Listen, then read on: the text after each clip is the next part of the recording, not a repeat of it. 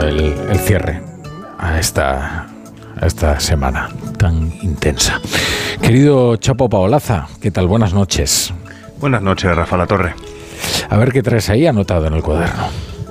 Pues mira, hoy traigo a Koldo, otra vez, y sus declinaciones, que son el coldismo y la coldosfera.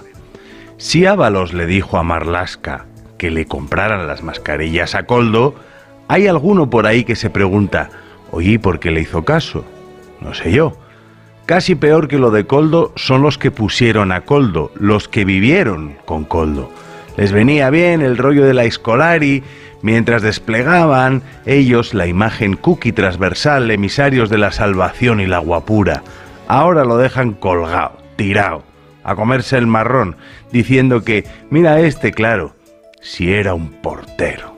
Yo he conocido a porteros con más código de honor que muchos ministros, incluso algún portero de puticlub, si me apuras. Traigo también la noche en el campanar de sirenas, pavesas y cenizas. De pronto, la suerte saca a pasear el terrible listón de la medida de las cosas. El truco de magia de la vida consiste en que nos hace pensar que estamos a salvo.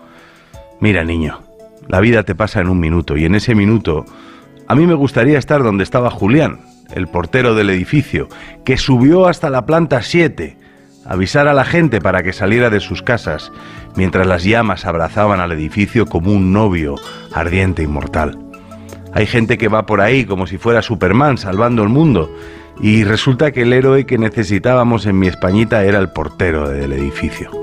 Se llamaba Julián, y era de esos que cuando los demás se alejan del peligro, él se acerca, que cuando los demás bajan las escaleras en tromba, ellos las suben.